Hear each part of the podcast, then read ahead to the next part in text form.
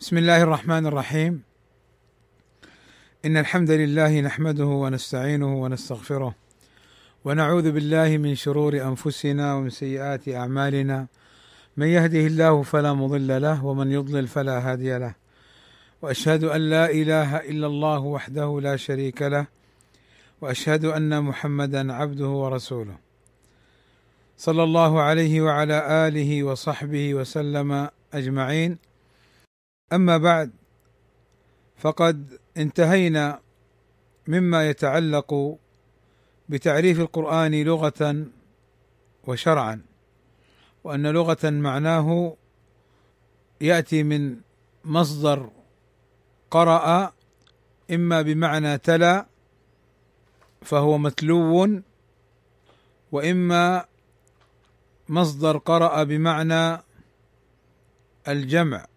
فهو جامع للأخبار والأحكام.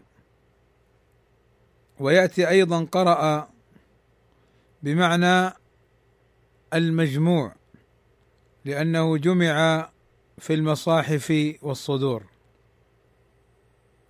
وهناك أقوال أخرى ذكرت في تعريف القرآن لغة لا داعي لذكرها لأن الكتاب المقصود منه الاختصار والتأسيس. وهذه يعني طريقة مهمة في تلقين العلم وفي تعلمه. أن الإنسان لما يبدأ ما يبدأ يجمع كل شيء أو يجمع كل شيء قيل في الباب. حتى حتى لا يتشتت ذهن السامع والمتعلم. ولذلك الشيخ رحمه الله تعالى اقتصر على القول المشهور. طيب. ثم عرف القرآن في الشرع كما مر معنا. ثم ذكر أيضا أن القرآن محفوظ من التبديل والتغيير محفوظ في حروفه وكلماته ومحفوظ أيضا في معانيه وأحكامه إلى أن يرفعه الله عز وجل من الصدور والسطور. ثم قال الشيخ رحمه الله تعالى وهنا نبدأ اللقاء الجديد. قال الشيخ رحمه الله تعالى وقد وصفه الله تعالى بأوصاف كثيرة تدل على عظمته وبركته وتأثيره وشموله وأنه حاكم على ما قبله من الكتب.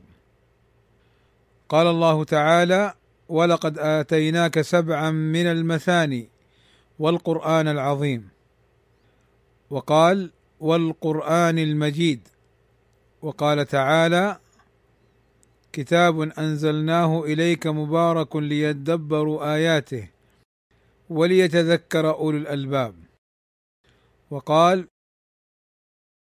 وهذا كتاب أنزلناه مبارك فاتبعوه واتقوا لعلكم ترحمون.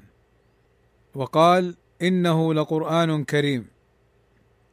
وقال إن هذا القرآن يهدي للتي هي أقوم. وقال تعالى لو أنزلنا هذا القرآن على جبل لرأيته خاشعا متصدعا من خشية الله. وتلك الأمثال نضربها للناس لعلهم يتفكرون. وقال تعالى واذا ما انزلت سوره فمنهم من يقول ايكم زادته هذه ايمانا فاما الذين امنوا فزادتهم ايمانا وهم يستبشرون واما الذين في قلوبهم مرض فزادتهم رجسا إلى رجسهم وماتوا وهم كافرون وقال تعالى واوحي الي هذا القران لانذركم به ومن بلغ وقال فلا تطع الكافرين وجاهدهم به جهادا كبيرا. وقال تعالى ونزلنا عليك الكتاب تبيانا لكل شيء وهدى ورحمة وبشرى للمؤمنين. وقال وأنزلنا إليك الكتاب بالحق مصدقا لما بين يديه من الكتاب ومهيمنا عليه فاحكم بينهم بما أنزل الله. والقرآن الكريم مصدر الشريعة الإسلامية التي بعث بها محمد صلى الله عليه وسلم إلى كافة الناس. قال تعالى تبارك الذي نزل الفرقان على عبده ليكون للعالمين نذيرا. قال تعالى ألف لام را. كتاب أنزلناه إليك لتخرج الناس من الظلمات إلى النور بإذن ربهم إلى صراط العزيز الحميد. الله الذي له ما في السماوات وما في الأرض وويل للكافرين من عذاب شديد. وسنة النبي صلى الله عليه وسلم مصدر تشريع أيضا كما قرره القرآن. قال الله تعالى من يطع الرسول فقد أطاع الله ومن تولى فما أرسلناك عليهم حفيظا. وقال ومن يعص الله ورسوله فقد ضل ضلالا مبينا. وقال وما آتاكم الرسول فخذوه وما نهاكم عنه فانتهوا. واتقوا الله إن الله شديد العقاب. وقال قل إن كنتم تحبون الله فاتبعوني يحببكم الله ويغفر لكم ذنوبكم والله غفور رحيم. انتهى. هذا الكلام الذي ذكره الشيخ العلامة محمد العثيمين رحمه الله تعالى يتعلق بمسألة في علوم القرآن وهي أسماء القرآن وأوصافه. أسماء القرآن وأوصافه. وهذه المسألة ينبغي أن ننبه إلى أنها لابد أن يدل الدليل عليها. فلا يأتينا إنسان ويسمي القرآن أو يصف القرآن بما لم يصفه الله عز وجل به ولا رسوله صلى الله عليه وسلم. كأن يقول هذا القرآن كتاب هندسة أو كتاب رياضيات أو نحو ذلك. فإن هذا لا يجوز أن يوصف به القرآن لأمرين. أما الأمر الأول لعدم الدليل على ذلك أو أما الأمر الثاني فلأن القرآن لم ينزل من باب الرياضيات والهندسة أو غيرهما من العلوم. إنما القرآن نزل هداية للناس ورحمة وليقرأ ويتلى وليعمل به. وأما الأمور الأخرى التي يشتمل عليها القرآن فهي تأتي تبعا وتأتي في ضمن الآيات. وليس المقصود بهذا الكتاب الكريم العظيم أن يكون مصدرا لتلك العلوم الدنيوية. ولذلك الشيخ رحمه الله تعالى تعرض إلى أوصافه. أما أسماؤه فله أسماء منها القرآن لأنه مقروء أو مجموع أو جامع للأخبار والأحكام كما مر معنا. ومنها أيضا يأتي باسم آخر الكتاب كقوله تعالى ذلك الكتاب لا ريب فيه وأما الأوصاف فقد وصف القرآن في مواضع كثيرة بأنه شفاء ورحمة وهدى وانه ذكر إلى آخره. يقول الشيخ فقد وصف بأوصاف كثيرة. هذه الأوصاف لابد أن يكون عليها الدليل من الكتاب والسنة وهي متعددة ليس واحد أو اثنين أو ثلاث هي كثيرة هي كثيرة. قال تدل على عظمته وبركته وتأثيره وشموله وأنه حاكم على ما قبله من الكتب. يعني وصف القرآن بالرحمة أو وصف القرآن بالمجيد أو وصف القرآن بالبركة أو وصف القرآن بأنه شامل لكل شيء وأنه حاكم على ما قبله من الكتب. هذه الأوصاف وغيرها تدل على عظمة هذا الكتاب. ولا غرابة في ذلك فهو كلام رب العالمين كما مر معنا. هذا القرآن كلام الخالق سبحانه وتعالى. وإن أحد من المشركين استاجارك فأجره حتى يسمع كلام الله. أيضا القرآن عظيم كما سبق وفيه بركة فيه خير ونفع لقارئه فإنه شافع مشفع. ومجادل مصدق. من وضعه أمامه قاده إلى الجنة ومن وضعه خلفه قاده إلى النار كما جاء في ذلك الحديث الذي حسنه الألباني رحمه الله تعالى. وأيضا إذا قرئ على المريض ينتفع المريض بذلك أو قرئ على المجنون أو المسحور ينتفع بذلك.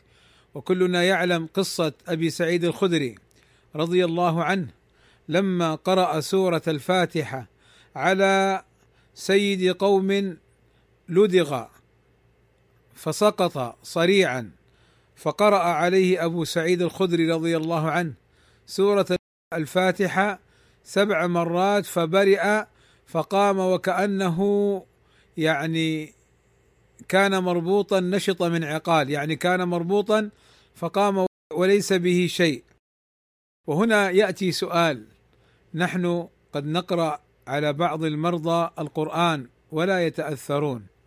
قال العلماء السبب في ذلك يرجع إلى هذا القارئ نفسه قد يكون غير مخلص أو غير متيقن أن القرآن ينفع بإذن الله تعالى أو هذا المقروء عليه كذلك غير متيقن. فيقرأ القرآن لمجرد البركة. وإنما يعتقد أن علاجه عند الأطباء. ولا شك أن القرآن علاج رباني نافع بإذن الله. حتى ذكر ابن قيم الجوزيه رحمه الله تعالى أنه أصيب بمرض فذهب إلى الأطباء فما استطاعوا أن يعالجوه. فتذكر حديث أبي سعيد الخدري فأخذ زمزم وقرأ على نفسه سورة الفاتحة وشرب زمزم فبرأ بأمر الله عز وجل من هذا المرض. ولذلك نحن عندنا قصور وتقصير في الرقية بالقرآن على الصفة المشروعة لا عن طريق الدجل أو عن طريق الأمور الدنيوية أو نحو ذلك. ولذلك لو قرأ الإنسان القرآن بنية واستحضر عظمة الله عز وجل وأنه يقرأ كلامه سبحانه وتعالى وأنه إن شاء الله ينفعه فإنه يتأثر بذلك. ولذلك قال أنه من صفاته فيه البركة وأنه يؤثر يؤثر على سامعه حتى ولو كان كافر إذا ألقى سمعه ولم يسمعه سماع المعرض فإنه قد ينتفع بإذن الله تعالى فيعلم أن هذا الكلام ليس كلام بشر ولا من وضع البشر كما شهد بذلك العدو قبل الصديق والبعيد قبل القريب وأنه حاكم على ما قبله من الكتب يعني أن القرآن ما فيه من الأحكام ما فيه من الشرائع هي المقدمة وهي الناسخة لما سبقه وأن ما قبله من الكتب لا يقبل. وقد نسخت. وقد نسخت. فبالتالي هو الحاكم كما سيأتينا إن شاء الله. ثم ذكر الشيخ رحمه الله تعالى آيات تدل على بعض صفات القرآن. فمنها كونه عظيما والقرآن العظيم.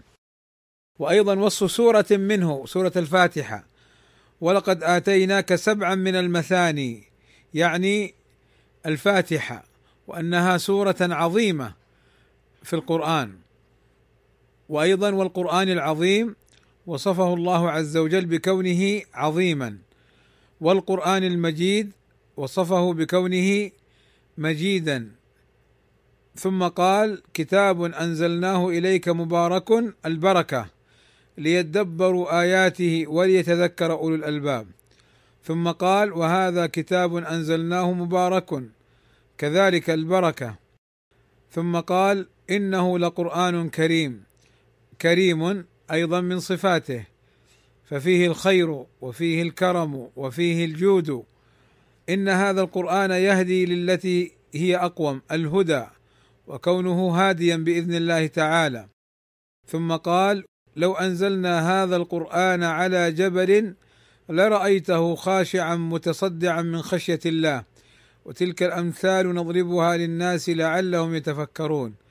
أي أن القرآن يؤثر على سامعه فلو أن الله أنزله على الجبل الصلب الذي يعجز أكثر الناس عن إزالته أو تكسيره وتحطيمه إلا بعد جهد جهيد مع ذلك لو نزل هذا القرآن لأثر على هذا الجبل فخشع وتصدع من خشية الله لما في القرآن من المعاني والحكم العظيمة. قال وتلك الأمثال نضربها للناس. يعني هذه الأمثال الله عز وجل يذكرها للناس لعلهم يتفكرون أي يتدبروها فينتفعوا. ويعلموا أنها حق من الله عز وجل.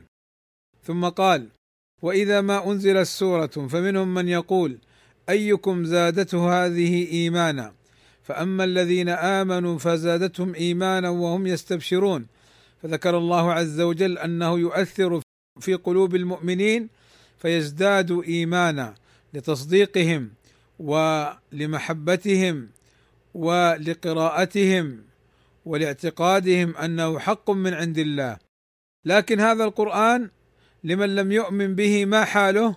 قال وأما الذين في قلوبهم مرض كالمنافقين والكافرين فزادتهم رجسا إلى رجسهم لأنهم كفروا وكذبوا وأعرضوا فزادوا اعراضا وتكذيبا لأنهم لم يؤمنوا بما سبق وما لحق فزادوا كفرا إلى كفرهم. قال وماتوا وهم كافرون.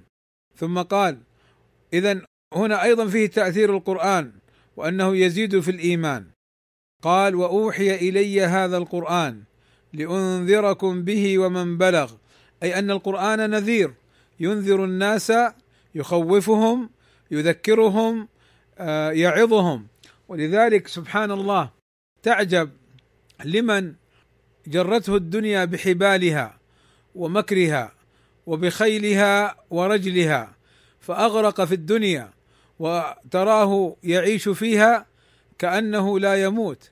فيقع في الذنوب والظلم والمعاصي والأذية والفجور. نسأل الله السلامة والعافية. وكأنه لا يموت. وكأنه لا يحاسب. وكأنه لا يؤاخذ. وكأنه ليس هناك سؤال وجواب. كل هذا مذكور في القرآن تذكيرا وتخويفا وانذارا. ثم قال سبحانه وتعالى فلا تطع الكافرين وجاهدهم به جهادا كبيرا. أي أن القرآن سلاح وحجة وبرهان على الكافرين لأن القرآن اشتمل على ما يرد ويكذب الكافرين ويبرهن على صدق نبينا محمد صلى الله عليه وسلم وصدق ما ذكره من الحقائق والأمور من بعث وجزاء وأن الله عز وجل هو المستحق للعبادة المتفرد بها سبحانه وتعالى وأنه لا يجوز صرفها لغيره. ثم قال ونزلنا عليك الكتاب تبيانا لكل شيء وهدى ورحمة وبشرى للمسلمين. أي أن القرآن فيه بيان كل ما يحتاج إليه الناس على وجه الإجمال في الغالب وعلى وجه التفصيل في أمور متعددة. ولذلك القرآن من تدبره فإنه يجد فيه بغيته. طبعا كما سبق أن يتدبر ويتأمل ويستخرج من الآيات والقصص ما فيه الحكمة وما فيه الخير. وأيضا القرآن هدى يهدي أصحابه للحق ويهدي من أراد الحق إذا سمعه وتفكر فيه. وهدى ورحمة وبشرى وهو أيضا رحمة رحمة للمؤمنين وعذاب للكافرين وبشرى للمسلمين. فيه البشارة بالجنة البشارة برضا الله عز وجل البشارة بالنجاة من النار البشارة بالنظر إلى الله عز وجل البشارة برضوان الله عز وجل. فالمسلمون يستبشرون حينما يقرؤون القرآن ولذلك القرآن من قرأه إن كان مهموما أو محزونا أو مكروبا فإنه يحصل له الاطمئنان ويحصل له السرور بإذن الله تعالى. لماذا؟ لأنه يقرأ ما في القرآن من آيات يذكر الله عز وجل فيها جزاء الصابرين ويذكر الله عز وجل فيها جزاء المؤمنين من الحور العين. ومن الفواكه التي يتخير ومن اللحوم التي يشتهي وأن حور العين كأمثال اللؤلؤ المكنون وأن هناك غلمان وولدان يطوفون لخدمتهم وأنهم يعني خالدون مخلدون في هذا النعيم. فأمور كثيرة إذا قرأها الإنسان هانت عليه الدنيا. الدنيا زائلة كم يعيش المرء؟ كم يعيش؟ خمسون ستون مئة سنة ثم يموت. مئتين ثم يموت. ألف سنة ثم يموت. إذا وراءه الموت. فأين الراحة؟ وأين السكون إلى الدنيا؟ ولذلك تعجب سبحان الله من الذين يحاربون لأجل الدنيا ومن الذين يتلفون أنفسهم لأجل الدنيا ومن الذين ترى وتسمع أقوالهم وكأنهم خالدون مخلدون في الدنيا. لو تدبروا القرآن وتأملوا السنة النبوية لوجدوا فيهما أن الدنيا سراب وأن الدنيا زائلة وأنها كغمامه سرعان ما تنقشع. ما هي الدنيا؟ ما لي وللدنيا؟ وأيضا كن في الدنيا كأنك غريب. فالإنسان المسلم إذا تأمل القرآن وتفهمه حصل له بإذن الله تعالى هذا الخير الكثير. ثم قال وأنزلنا إليك الكتاب بالحق مصدقا لما بين يديه من الكتاب ومهيمنا عليه فاحكم بينهم بما أنزل الله. يعني أن القرآن شاهد على صدق ما سبق في الكتب السابقة كالتوراة والإنجيل والزبور. وأن ما ذكر فيها من صفاته صلى الله عليه وسلم والبشارة به حق وما ذكر أيضا من قصة موسى وعيسى ونحو ذلك ومهيمنا عليه أي حاكما عليه. فلو اختلف شرعنا ما في القرآن وما في الكتب السابقة فنحن نقدم ما في كتاب ربنا. لماذا؟ لأن القرآن ناسخ لجميع الأحكام السابقة. والقرآن حاكم على ما سبق من الكتب. فالله عز وجل هنا يأمر النبي صلى الله عليه وسلم بأن يحكم بينهم بما أنزل الله أي بالقرآن. فالقرآن مهيمن والقرآن مصدق والقرآن يحكم على الكتب السابقة. ثم انتقل الشيخ رحمه الله تعالى بعد ذلك لبيان أن القرآن مصدر الشريعة الإسلامية.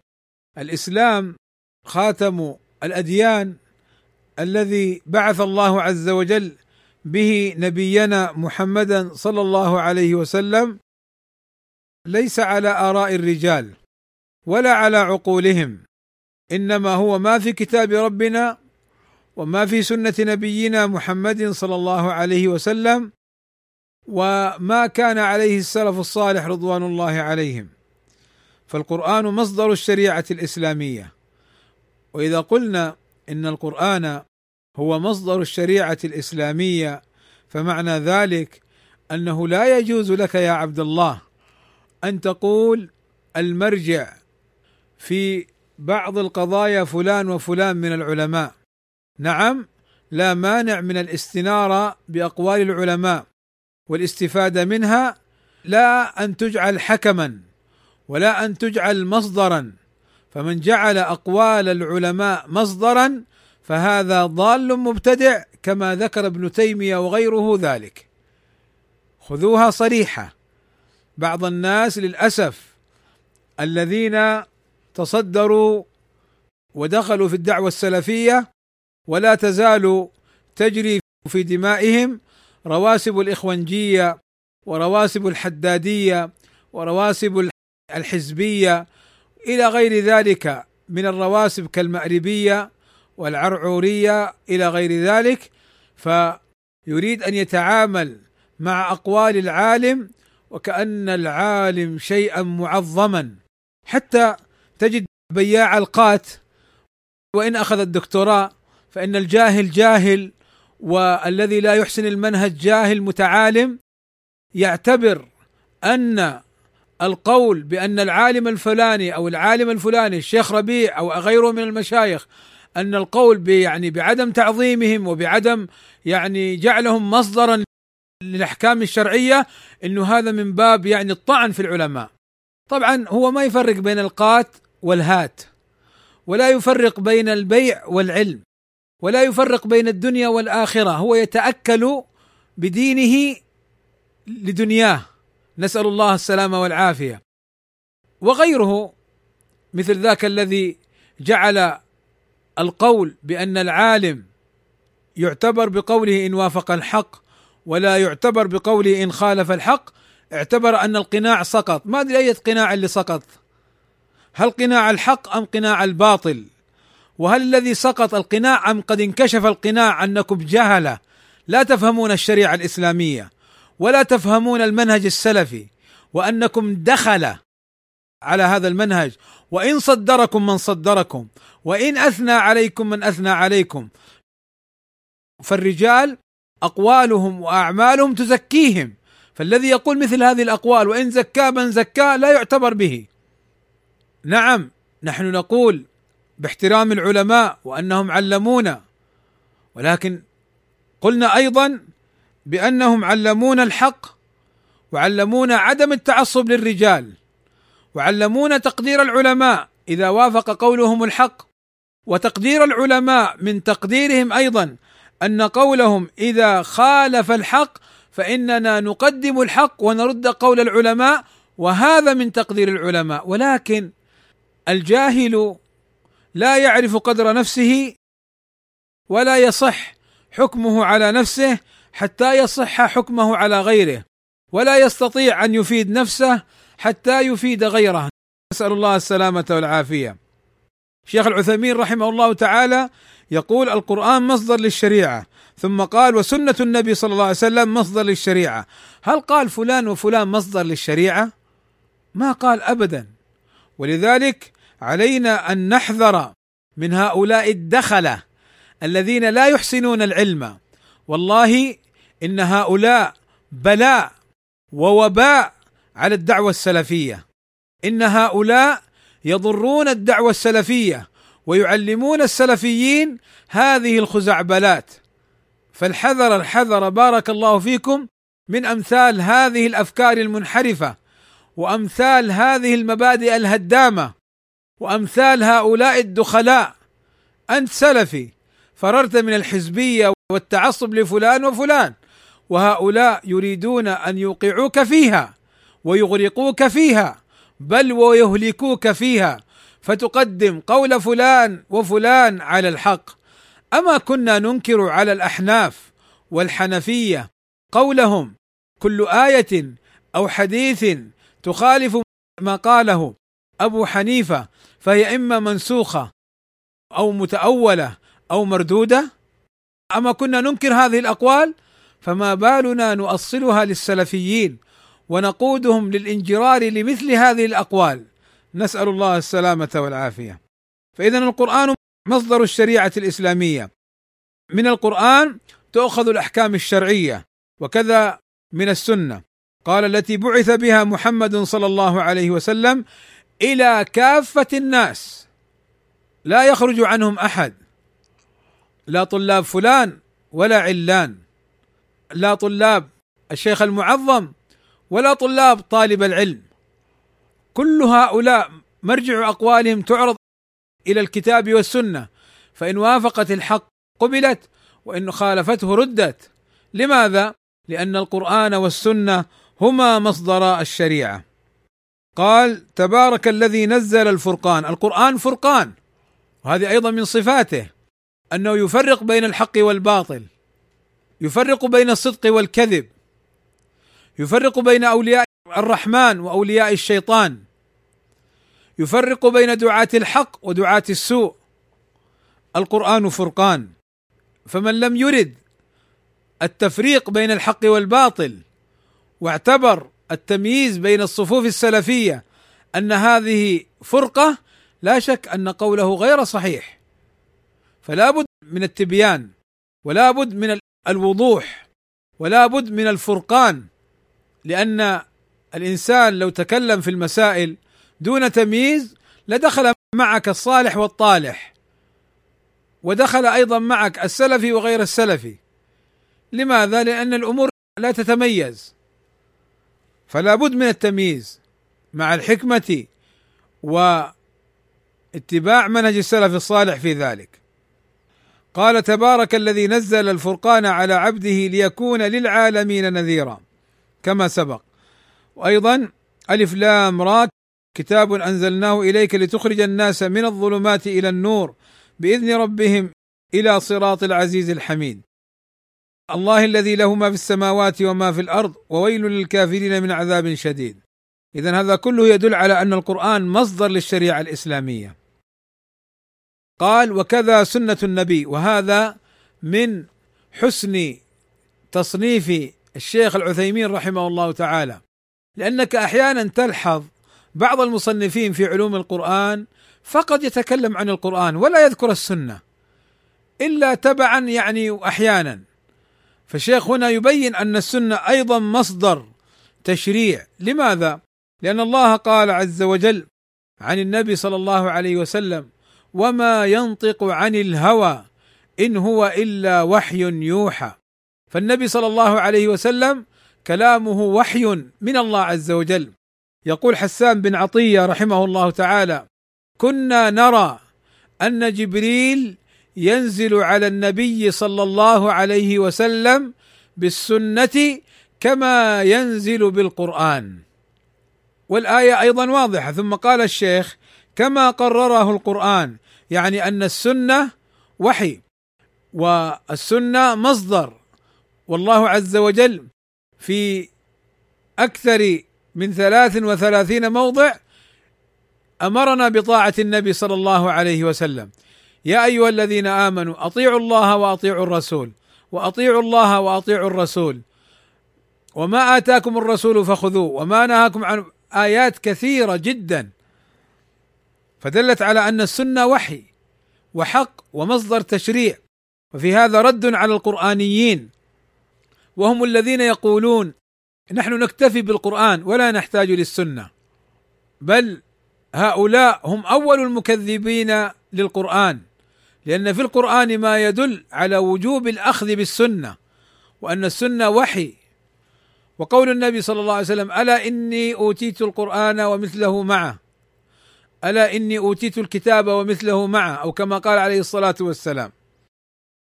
قال من يطع الرسول فقد أطاع الله ومن تولى فما أرسلناك عليهم حفيظا. هذه آية متلوة. ومن يعص الله ورسوله فقد ضل ضلالا مبينا. آية متلوة. وما اتاكم الرسول فخذوه وما نهاكم عنه فانتهوا واتقوا الله ان الله شديد العقاب. إيه متلوه. قل ان كنتم تحبون الله فاتبعوني يحببكم الله ويغفر لكم ذنوبكم والله غفور رحيم. كل هذه الايات تدل على وجوب طاعه النبي صلى الله عليه وسلم وعدم معصيته عليه الصلاه والسلام وان طاعته من طاعه الله عز وجل. وهذا أيضا كما جاء في الحديث من أطاعني فقد أطاع الله ومن عصاني فقد عصى الله في أحاديث أخر بل هذا أمر مجمع عليه عند أهل العلم ولم يشذ عنه إلا أهل البدع والأهواء. فالشيخ رحمه الله تعالى قرر هذه المسألة تقريرا واضحا بينا. وأذكر أن هناك رسالة لبعض المصنفين أو أكثر حتى من رسالة لكني لا أستحضر اسم المؤلف ولا عنوان الكتاب إلا أنه يعني حول أسماء وصفات القرآن. ويدي لا تطول الكتاب. أظن عندي أكثر من كتاب في هذه المسألة. ويدي لا تطول الكتاب هذا لبعض الأشغال. وإن شاء الله اذا تيسرت الأمور أحضرت لكم أسماء هذه الكتب. بهذا القدر أكتفي بارك الله فيكم مما يتعلق بصفات القرآن وأسمائه وهو باب عظيم ومهم وهو يتعلق بعلوم القرآن من جهة لا بأصول التفسير. ولكن أيضا يعني الشيخ رحمه الله تعالى أحسن حين ذكره وبين وفصل هذه الأحكام لأن بعض الناس يعني لا يستشعر هذه المعاني وهذه الصفات التي في القرآن فتجده لا يحسن التعامل معها أسأل الله عز وجل أن ينفعني وإياكم بما سمعنا وأن يكون حجة لنا لا حجة علينا وأكرر تحذير إخواني في كل بلاد العالم من هؤلاء المتصدرين المفلسين في العلم الطاعنين في السلفيين من علماء وطلاب علم وفي الوقت نفسه هم أيضا مفلسون متعالمون لا يحسنون صغار المسائل في العلم جهلة ملبسون مدلسون. نسأل الله السلامة والعافية. يا إخواني العلم دين ما ينفع. لو كان حامل شهادة دكتوراه لو كان يعني يدعي أنه من طلاب زيد أو عبيد لو ادعى أنه من طلاب فلان أو فلان انتبهوا يا إخواني المسألة دين. تسألون يوم القيامة عن هؤلاء الناس هل كانوا أهلا لتأخذوا منهم العلم أم لا؟ وكذا أحذر إخواني وأخواتي طلاب وطالبات العلم في المعهد مشرفين ومشرفات العلم في المعهد من هؤلاء المندسين الذين يثيرون الجدال والفتن اتركوهم. فإنهم كما يقال في المثل القافلة تسير والكلاب تنبح. ما يضركم إن شاء الله. امضوا في طريق الحق واستمروا في دروسكم وفي أموركم ولا تلتفتوا لكلامهم. ردوا باطلهم وامضوا. لا تشتغلوا بالدفاع عن أنفسكم. بارك الله فيكم. أسأل الله العظيم أن يهديهم وأن يصلح حالهم وإلا فاساله إن أصروا على باطلهم اساله سبحانه وتعالى أن يكفيكم شرهم وأن يصرفهم عنكم بما شاء وكيف ما شاء. وصلى الله وسلم على نبينا محمد وعلى آله وصحبه أجمعين والحمد لله رب العالمين.